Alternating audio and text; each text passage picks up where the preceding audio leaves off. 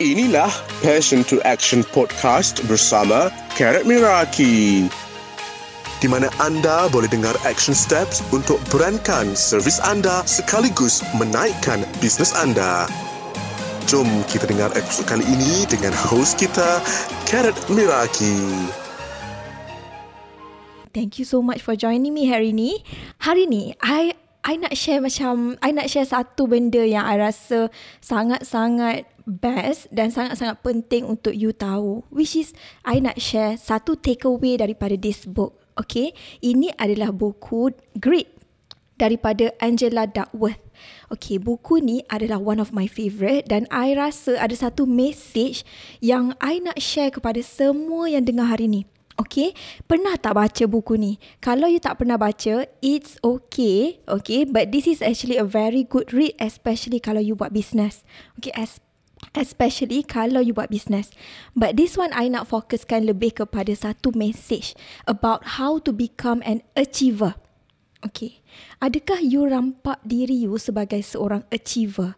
Someone yang nak capai something, you set a goal and you really push through. Ataupun adakah you nampak diri you sebagai someone yang mudah give up? Someone yang mudah distracted? Someone yang cepat terganggu dengan shiny object? Okay. Here's the thing. When it comes to being an achiever, it's not about berapa banyak goal that you achieve sebenarnya ataupun how big your goal is, okay? It's about progress and also achieving. So, I nak share satu note daripada formula lah orang kata satu formula daripada buku Grit ni tau. Okay, macam mana nak dapatkan achievement? Macam mana kita nak capai achievement? Ataupun macam mana kita nak jadi achiever? Skill times effort equals to achievement. I ulang lagi sekali. Skill times effort equals to achievement. Skill darab dengan effort kita equals to achievement yang kita akan dapat.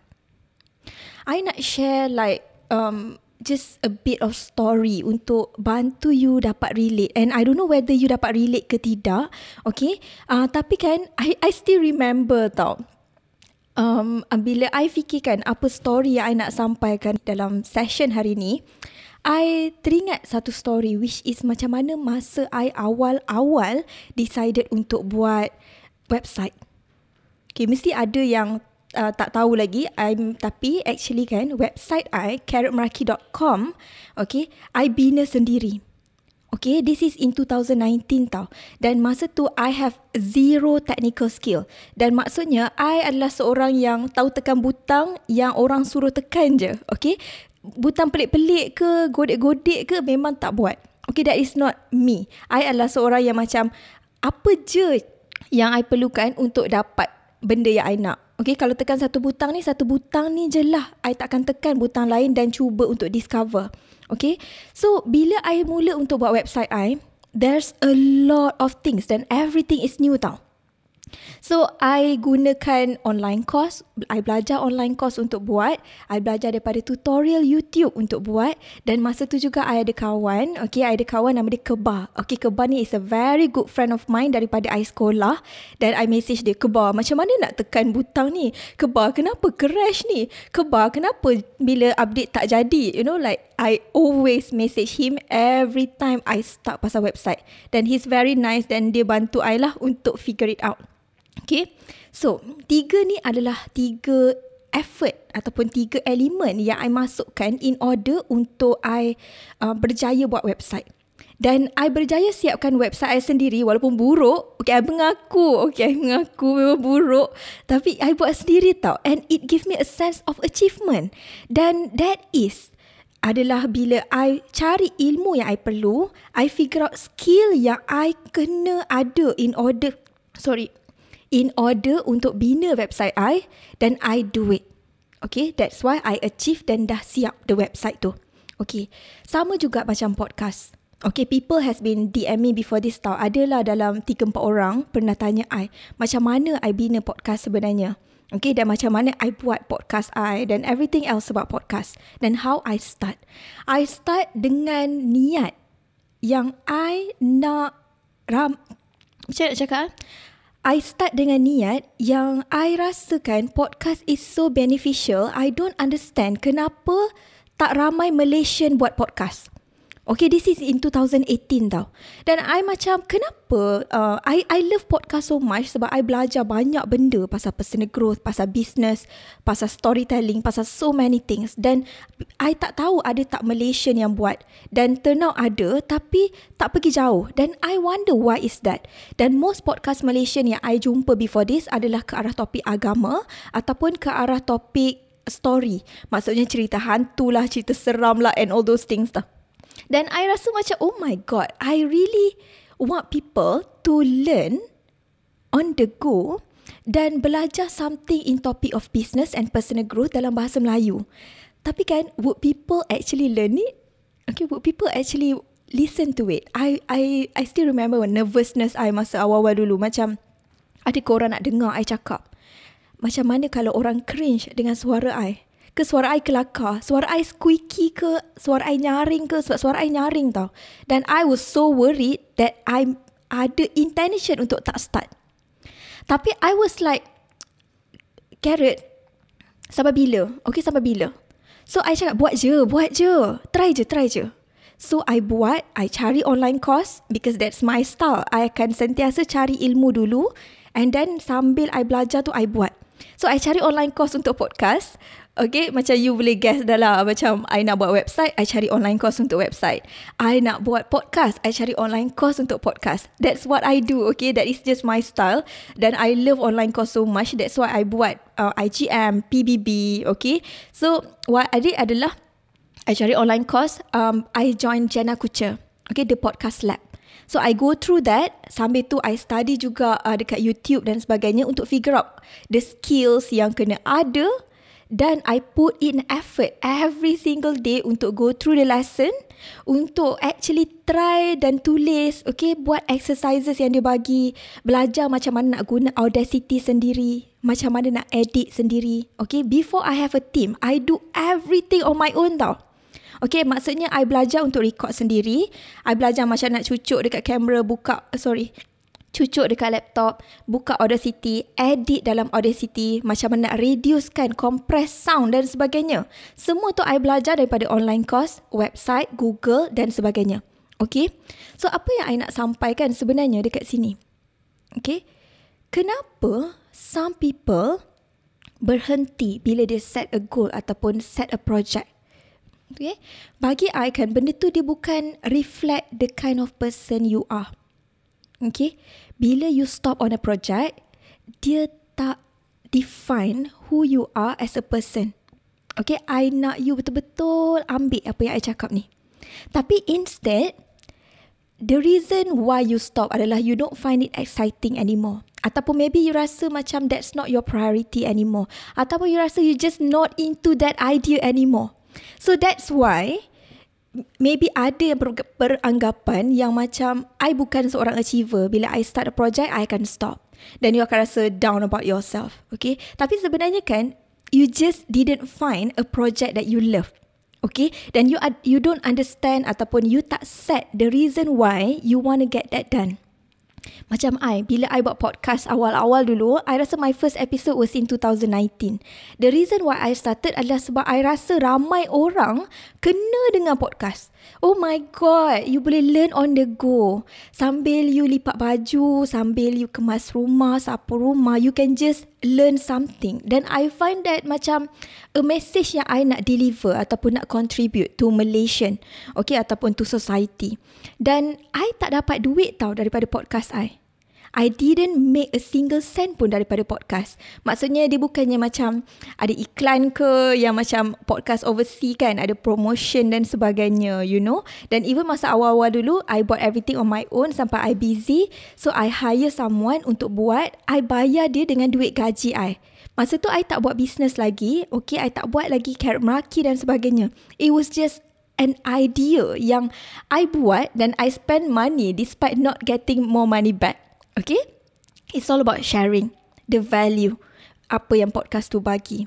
Dan macam mana you boleh find your own project dan achieve something that you never thought you can?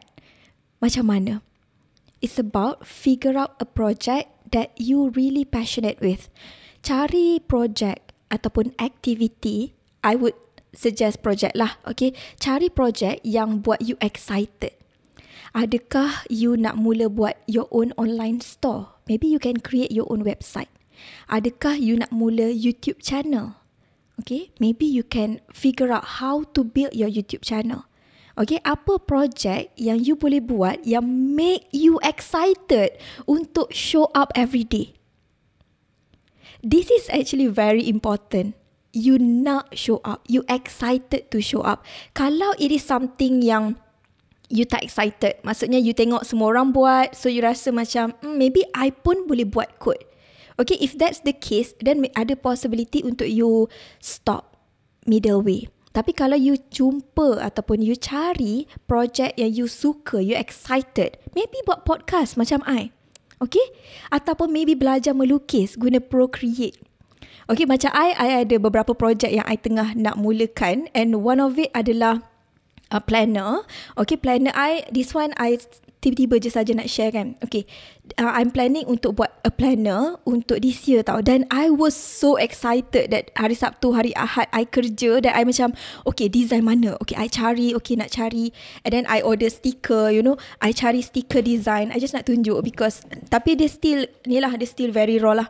Ah macam ni kan. Ah macam I I cari stiker, I cari illustrator. I was so excited. Okay, I was so excited sebab ada projek baru. Dan at the same time juga I ada masalah yang I susah nak uh, cari baju yang I suka. So I told I told my husband and my mom, I cakap I nak belajar menjahit. Okay. I nak belajar menjahit dan I nak jahit baju I sendiri dan I nak jahit seluar I sendiri tau that uh, that one would be a passion project yang I plan untuk buat every day sikit-sikit dekat office, dekat belakang office. So I nak beli mesin jahit. Okay, I nak beli mesin jahit dan I nak cuba untuk jahit baju I sendiri. so I'm I'm keep looking for project that make me excited untuk sampai ke penghujung. Dan I rasa that is the message yang I nak sampaikan hari ni. Kalau you nak jadi achiever, kalau you nak achieve something, the formula is simple. Skills, time, effort. Okay? Yang pertama, I bagi step by step. Yang pertama, step yang pertama adalah cari projek yang you rasa excited. Like, oh my god, kalaulah you berjaya untuk capai, how amazing is that? Okay, step yang kedua adalah figure out apa skill yang you kena ada untuk capai ataupun make that project a reality. Okay, apa skill? Yang ketiga adalah find the knowledge. Find the knowledge. Okay, dan yang keempat, take action. Okay, so empat step ni sahaja yang you perlukan kalau you nak achieve something. Find a project that you love. Okay, figure out skills that you need. Apa skill? Adakah you kena belajar editing? Adakah you kena belajar um, makeup? Adakah you kena belajar lukis? Apa skill yang you nak kena belajar? Yang kedua adalah find the knowledge. Cari ilmu, online course, YouTube video, blog, Pinterest. Okay, so you figure out that knowledge apa, kat mana nak cari knowledge tu, belajar dan take action. Bila kita belajar tapi kita tak buat, kita biar je dia berawang-awangan dalam kepala kita, kita tak nampak progress. Okay, bila kita tak nampak progress, kita akan rasa macam hmm, benda ni tak jadi kot. Oh, this takes too long. Alamak tak nak lah. Okay, tapi bila you take action, you akan nampak ada shift. Okay, akan ada berubah, akan ada bertambah, akan ada berbeza. Dan that is the most important thing. Okay, I wouldn't be here if I didn't start three years ago. Okay, I would, my podcast sekarang ni dah ada macam almost 50 episode dan I wouldn't have this 50 episode kalau I tak mula dengan satu. So, I hope my message goes to you, okay, perfectly dan you faham yang you just need to find a project that you love dan you can figure out a way untuk achieve it. Okay, anything is possible. Okay, if you fight for your limitation, you get to keep them. Kalau you rasa you tak boleh sebab uh, tak ada budget, tak pandai, tak tak suka, tak itu, tak ini, if you fight for your limitation, you get to keep them. Maksudnya that's why lah you tak dapat capai. So push through that limitation, figure out apa random project yang you suka and tulis. Tulis sikit dalam buku you apa skill yang you kena ada, ap, mana nak cari knowledge-nya and start do it. Okay, itu sahaja untuk sesi hari ini.